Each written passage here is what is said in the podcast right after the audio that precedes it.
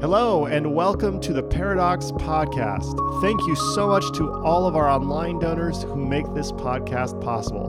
Today we are looking at John chapter 13, 18, and 21, and today's teaching is entitled Peter's Paradox.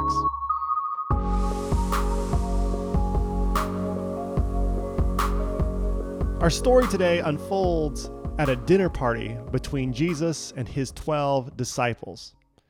John, the narrator, sets up this story by telling us that Jesus is very aware that he is about to die soon. John tells us these things so that we might understand the gravity and the weight of every word Jesus selects when speaking to his disciples. These are emotional and valuable words that we should pay attention to. So, in that context, Jesus says in verse 31 of chapter 13 Now the Son of Man has been glorified, and God has been glorified in him. If God has been glorified in him, God will also glorify him in himself and will glorify him at once. Little children, I am with you only a little longer. You will look for me, and as I said to the Jews, so now I say to you, where I am going, you cannot come. I give you a new commandment that you love one another.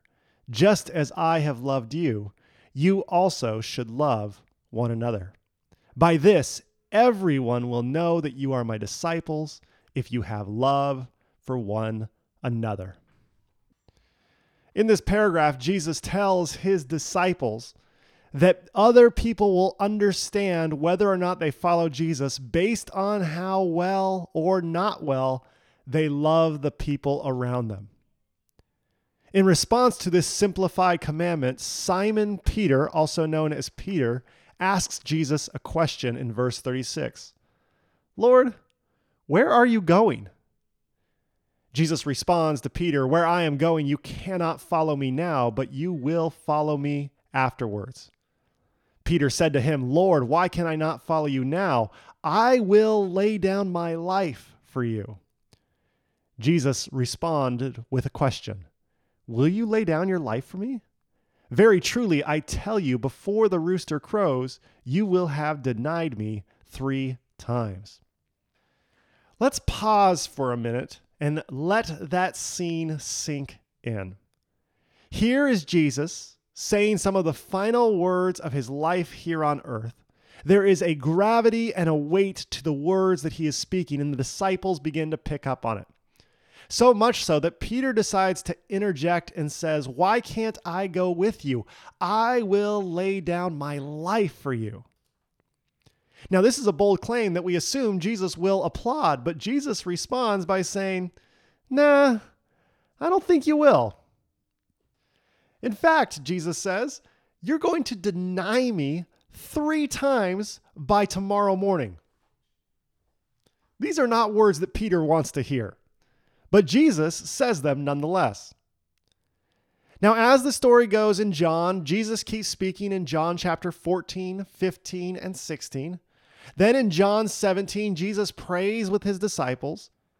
And after that prayer, John chapter 18 begins with these words. After Jesus had spoken these words, he went out with his disciples across the Kidron Valley. If you have never been to Jerusalem, this doesn't mean anything to you. But to those of us who have been to Jerusalem, the Kidron Valley is a prominent geological feature that you cannot forget. Most people who have never been to Jerusalem are familiar with the Kidron Valley, whether they know it or not, because most pictures of Jerusalem are from across the Kidron Valley. So Jesus and his disciples cross this valley. It's not that far. They go into a garden known as the Garden of Gethsemane. And then in verse 3 of chapter 18, John writes these words So Judas brought a detachment of soldiers together with police from the chief priests and the Pharisees, and they came there to the garden with lanterns and torches and weapons. So, this battalion of soldiers and police officers shows up armed to the teeth and Jesus sees them in verse 4, and John tells us that Jesus, knowing all that was to happen to him, came forward, approached these people with their weapons, and asked them, For whom are you looking? They answered, Jesus of Nazareth. And Jesus replied, I am he. In verse 6, we read, When Jesus said to them, I am he, they stepped back and fell to the ground. This is a strange response from people wielding weapons to Jesus saying just three words. But John wants the reader to connect this story to a larger theme. John is a Jewish author, and he is inviting all Jewish readers to remind themselves of the story that takes place in Exodus chapter 3. In Exodus 3, God appears to Moses in the form of a burning bush.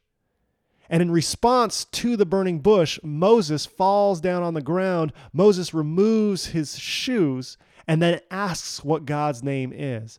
God responds in Exodus 3 with the words, I am.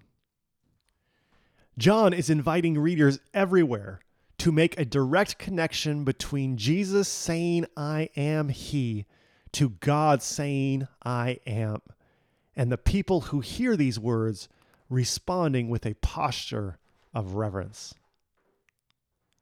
In verse 7, Jesus asks them again, For whom are you looking? And they said, Jesus of Nazareth. Jesus answered, I told you that I am he. So if you are looking for me, let these men go. Now, Peter, upon hearing this dismissal, becomes frustrated. He becomes so frustrated that in verse 10 we read these words Then Simon Peter, who had a sword, drew it, struck the high priest's slave, and cut off his right ear. Notice the contrast between what is happening here when Peter strikes someone else with a sword, and the contrast between that and what happens in John 13 when Peter says, I will lay down my life for you. That's very different than what Peter actually means, which is, I will kill someone else for you. Now, John, in the midst of all of this violence, does an amazing thing, which is in verse 10, he names the slave. He tells us that the slave's name was Malchus. And this is important because John wants to humanize one of the victims in this story. Now, Jesus sees Peter responding to fear with violence, and he quickly rebukes him. Peter, put your sword back into its sheath. Am I not to drink the cup that the Father has given me? Peter hears this rebuke and puts his sword away. The officers arrest Jesus and take him to the first of many interrogations. Peter and another disciple head for a courtyard where Jesus is being interrogated. While they can't go into the room, they can be in the room outside of the room. And we read in John 18, verse 16, what happens next. So the other disciple, who was known to the high priest, went out, spoke to the woman who guarded the gate, and brought Peter in. The woman said to Peter, You are not also one of this man's disciples, are you? And Peter said, I am not. John is a master storyteller, and he wants you to compare and contrast the words of Peter, I am not, with the bold confidence of Jesus, I am he. In verse 18, we read Now the slaves and the police had made a charcoal fire because it was cold, and they were standing around it and warming themselves. John then cuts back to another scene where Jesus is being interrogated and then returns to Peter at the fire in verse 25. The people around the fire look at Peter and they say, You are not also one of his disciples, are you? Peter denied it and said, I am not. And one of the slaves of the high priest, a relative of the man whose ear Peter had cut off, asked, Did I not see you in the garden with him? Reading between the lines, we can hear this relative of Malchus almost saying, I'm pretty sure you were the guy who attacked my cousin. Wasn't that you? And in verse 27, again, Peter denied it. And at that moment, the rooster crowed.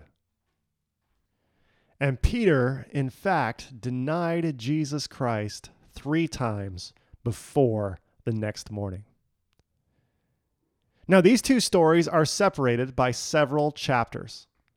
One takes place in John 13, and the other takes place in John 18. But we have to remember that in the chronological sense of this story, they only happen mere hours apart. On Thursday evening at dinner, Peter confidently claims, I will lay down my life for you, Jesus. But as the evening wears on, this same man three times very weakly says, I am not, I am not, I am not. What happened? What changed between Thursday night and Friday morning? How does Peter go from strong confidence to feeble weakness?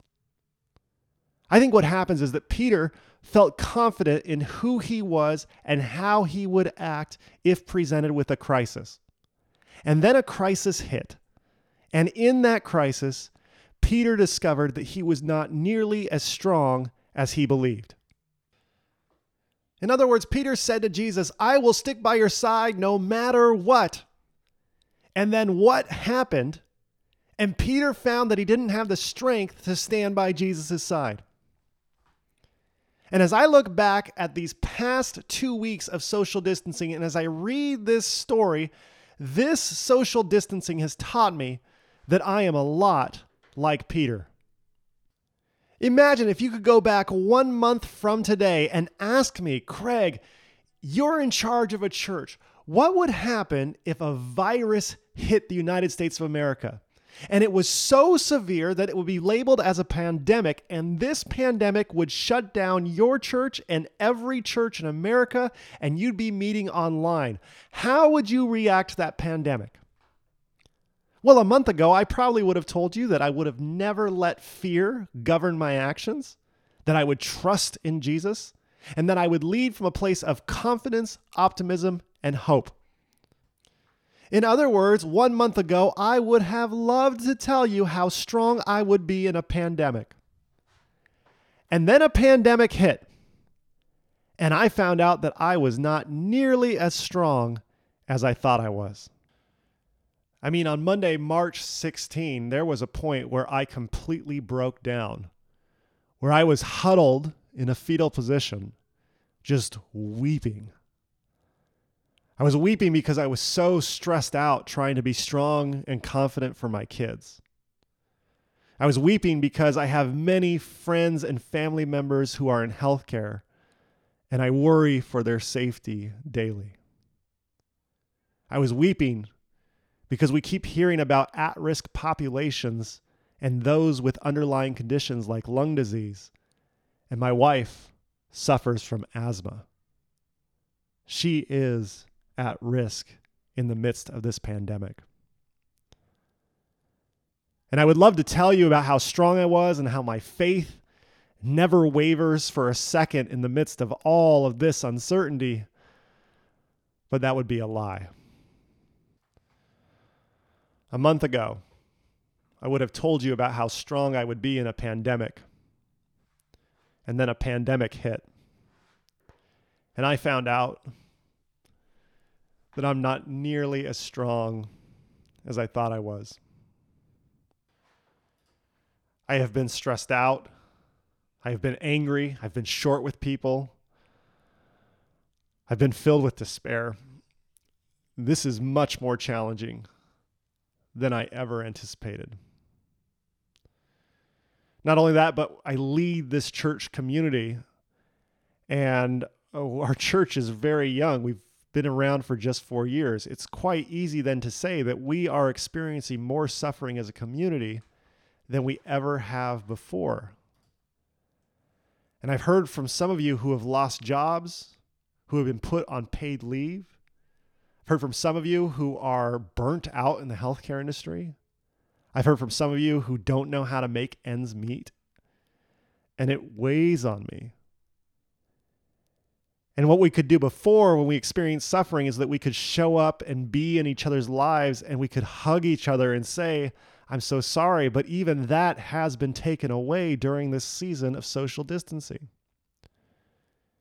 And as I look back at pictures from March 7th, the last time our community met together, I'm filled with both sadness and anger. Sadness because none of us knew that would be the last time we would meet for a while, and anger because we never really had a chance to say goodbye to each other. We met and thought we'd be back the next week, and then all of a sudden it was gone. This season of social distancing has been tough for me, and I know it has been tough for you. I know it's been difficult for you. And when I read this story of Peter, I have learned in the midst of this pandemic that I am a lot like Peter. I am not nearly as strong as I thought I was. And I just want us to sit for a moment in the realization of our weakness. If you are feeling weak right now, I want you to know you are not alone. I feel the same as you. And I believe that Peter felt the same as you and I do today. But to my siblings in Christ, the story is not over for Peter. And if the story isn't over for Peter, then the story isn't over for you, and the story isn't over for me.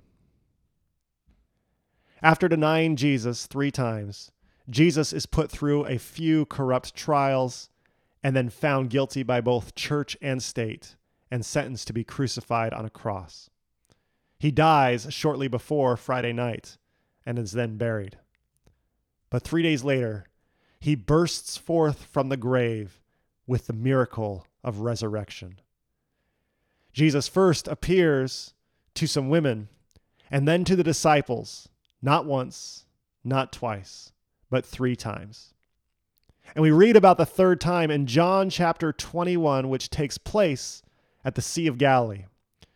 John writes about it with these words in verse 4 Just after daybreak, Jesus stood on the beach, but the disciples did not know that it was Jesus. Jesus said to the disciples who were in a boat, Children, you have no fish, have you? They answered him, No. And Jesus said to them, Cast the net to the right side of the boat, and you will find some. So the disciples cast it. And now they were not able to haul it in because there were so many fish.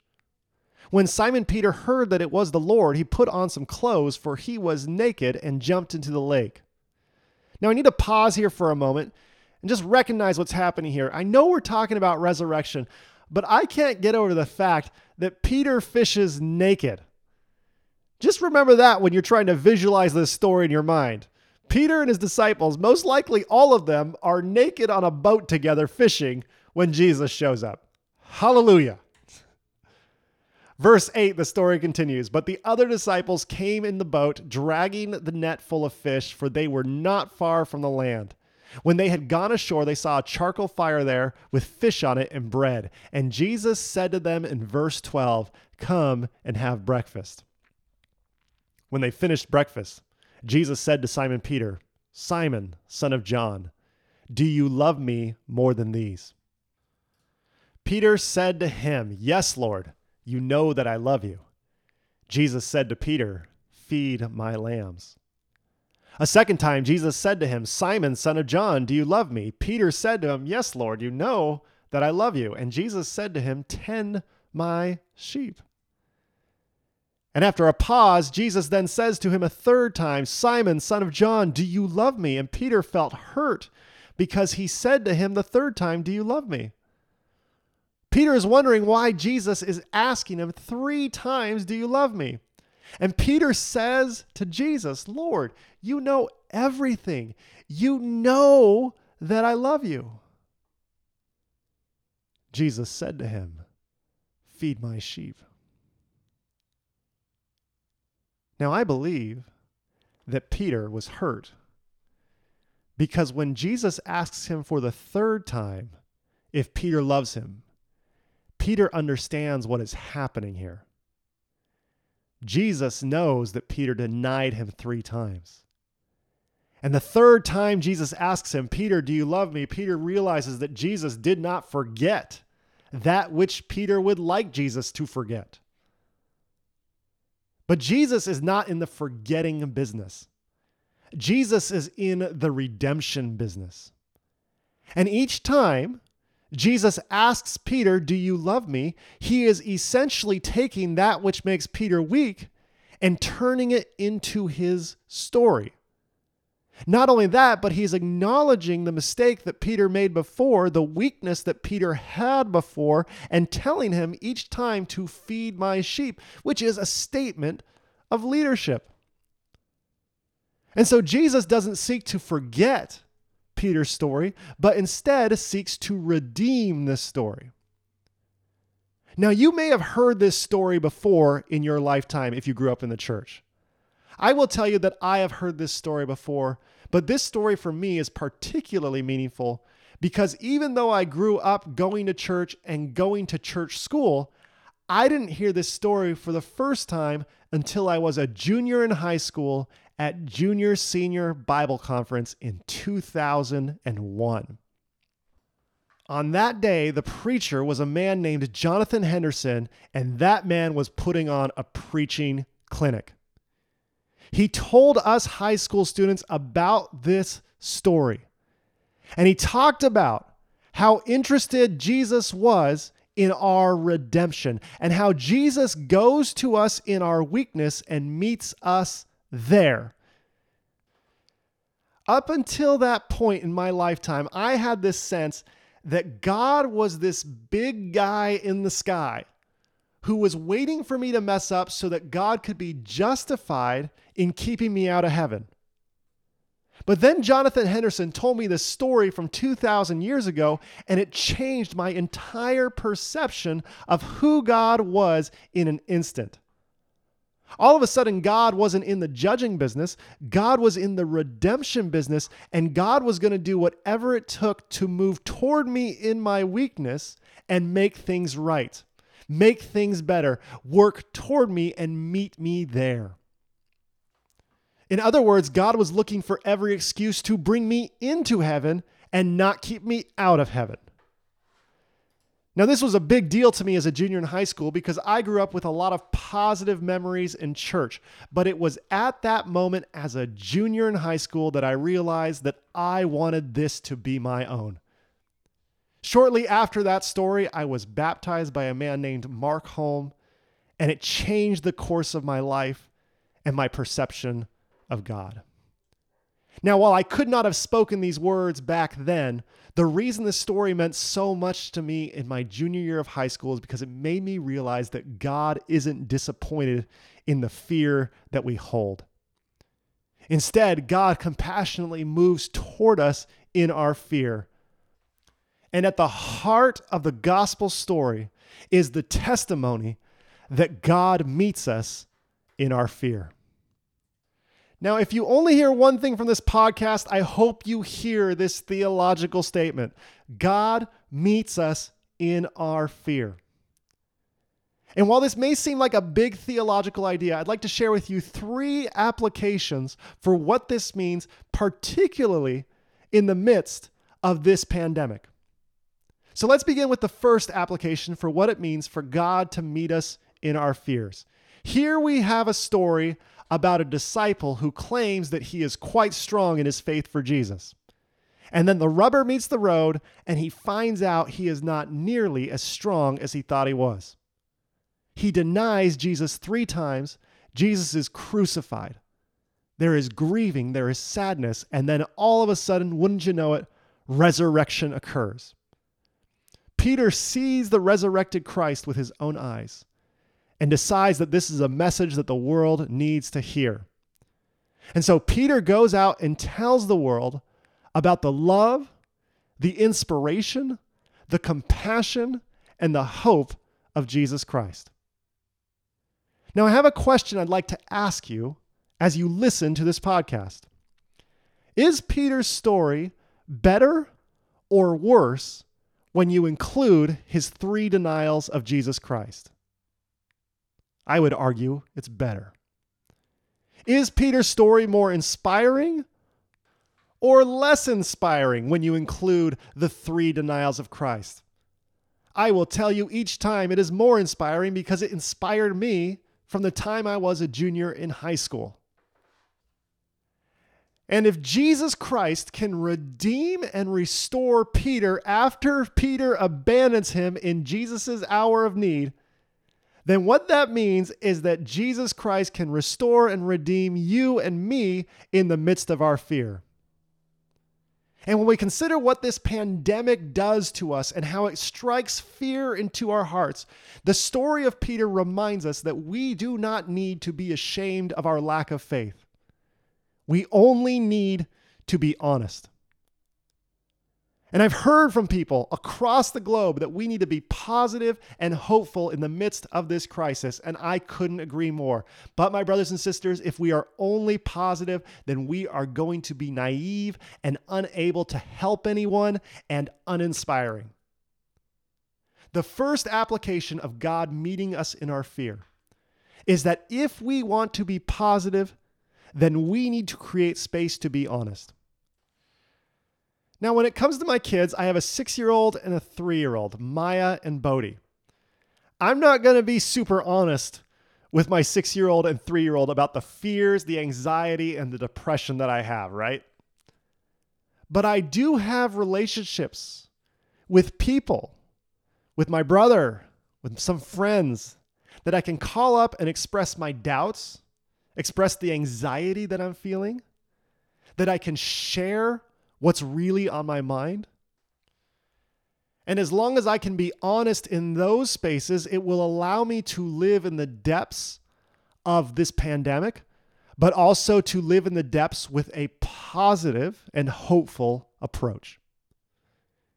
My brothers and sisters and siblings, if we want to be positive, then we need to create space to be honest. And we can do this because we know that God meets us in our fear.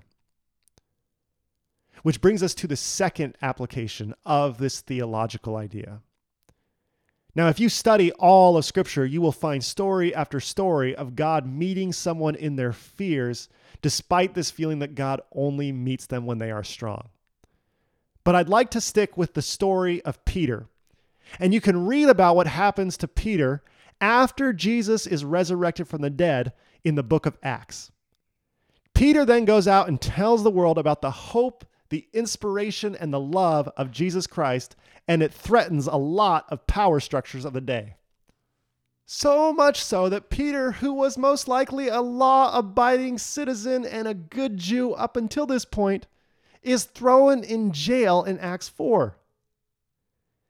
You can imagine that Peter's thinking to himself while he's in jail, um, never really pictured my life going here, but here we are.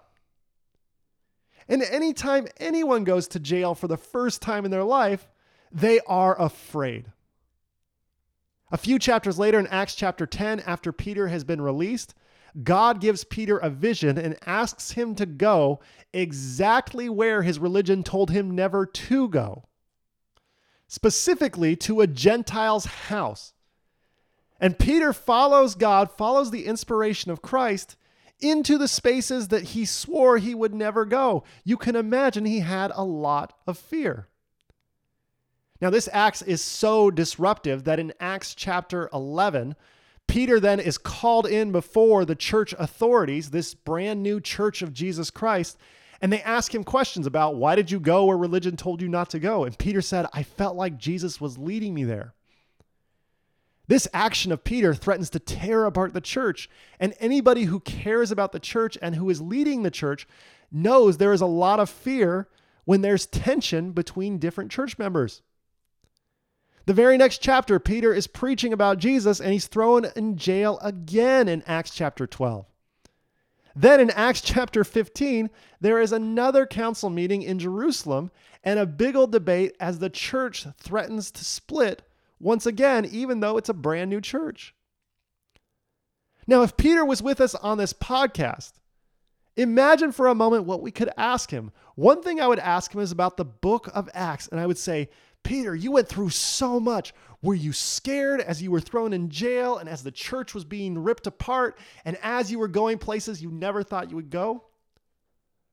I have a guess that Peter would tell me, Oh, yeah, I was afraid. But Craig, I was not alone. I can tell you that I was very scared of the situations we were in, but the hope and the confidence I had, if I had any confidence, was that I was not alone in the midst of those crises. The testimony of Scripture is that wherever we go and whatever we face, God is with us, no matter how dark it gets. Not only that, but we at Paradox Church believe that every human being bears the image of Christ in a unique and personal way. For that reason, we think it's important for you and I to stay connected, not just in seasons of pandemic, but all the time, because people tell us things about the divine that we can never see from our own sheltered experiences. For that reason, Paradox Church has made it a priority for you to find spaces where you can connect with other people, to remind you and me that we are not alone. Every Monday, Wednesday, and Friday night at 7 p.m., we have a gathering so that you can count on that if you need to reach out and just see other people. Mondays are Bible study, Wednesdays, prayer meeting, and Friday is a music service. Now, it doesn't just have to be the church. A few nights ago on a Thursday night, my friend Tyler, who's an atheist, and I just sat down with our wives and some friends, and we were able to play games over the internet, and that was healing to my soul. And the reason it was healing was because it reminded me that everybody across the country, no matter where they were, was experiencing this thing that I was experiencing in Southern California. And so, no matter where you are listening to this, I want to tell you that you are invited to participate in Paradox's events, and you can find out about them by signing up for our email list at paradoxredlands.com. And if church isn't your thing, that's totally fine. I would encourage you to reach out to others to remind yourselves that no matter what tomorrow brings, we are not alone. We're in this thing together.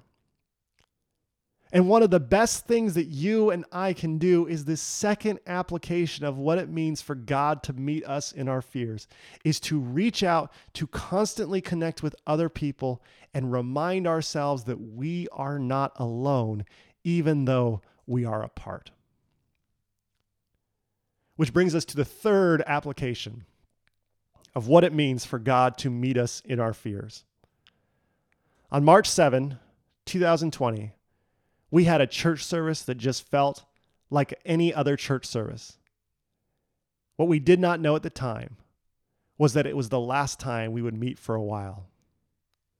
Our church has not met since March 7, 2020, and we have no idea when we are going to meet again. Now, if you're like me, the hardest part of this is the uncertainty. And we all know that this is temporary, but we don't know how long it's going to be until we can meet again. And while this is a difficult season, I would remind you that this is not the first time that we have gone through this as a community. We went through this before in 2015 when we were part of another church as a young adult group. And due to a number of reasons, there were people that felt like we needed to be shut down. And so we had this young adult group, this church body that was meeting, it was going well. And then it all of a sudden went dark. And you may have been there, you may not have been there, but I want to tell you the story of Paradox because we need to remember who we are. In December of 2015, we weren't sure if or when we were ever going to worship together again. There was no promise that this would happen again. And it was tragic and it was sad and it was it was just a really difficult season. But do you remember what happened in February of 2016? Just a little over 2 months later, we came together as Paradox Church for the first time at the Mission Gables Bowl House. And what once was lost was all of a sudden found again. Now, I will tell you that when I go back and look at those pictures from our first church service, it is impossible for me not to smile. In fact, when you see pictures of me from that day, I have the cheesiest, doofiest looking grin on my face through the whole church service. And the reason why is because I kept thinking, it's happening. We're back together again. We came back together again my brothers, my sisters, my siblings. We've been through this before. And do you remember what that first church service was like? It was the happiest, most joyous church service I have ever been a part of. We're going to experience that again. And one of the main things that's keeping me going through all of this is the fact that I keep thinking about how happy that church service is going to be when this season of social distancing is over. And I know, I know, I know this season that we're currently in is difficult, but remind yourself why we are doing this. The only reason we are doing social distancing is because we have hope we are not powerless in the face of this pandemic. We believe that our actions can slow the spread of this virus. We believe that we can flatten the curve so that everyone can get the proper care they need to beat this virus. The only reason we are doing this is because we have hope. We have hope that our elderly members of the congregation will be there with us on that day. We have this hope that our at risk members will be with us on that day. When we come back together and we worship with joy and happiness and hope. My brothers and sisters and siblings, this is the third application of what it means for God to meet us in our fears that we have hope that our actions can change the course of this pandemic. And I know it can be dark. And I know that if you're like me, there will be moments where you break down and weep. But to you who are having a hard time in the midst of this pandemic, I would gently remind you that God meets us in our fear. This is the idea that made me fall in love with Jesus nearly 20 years ago. And in the midst of this crisis, it is the idea that sticks with me and reminds us that we worship a God who is good. May we see and embrace Jesus Christ in all.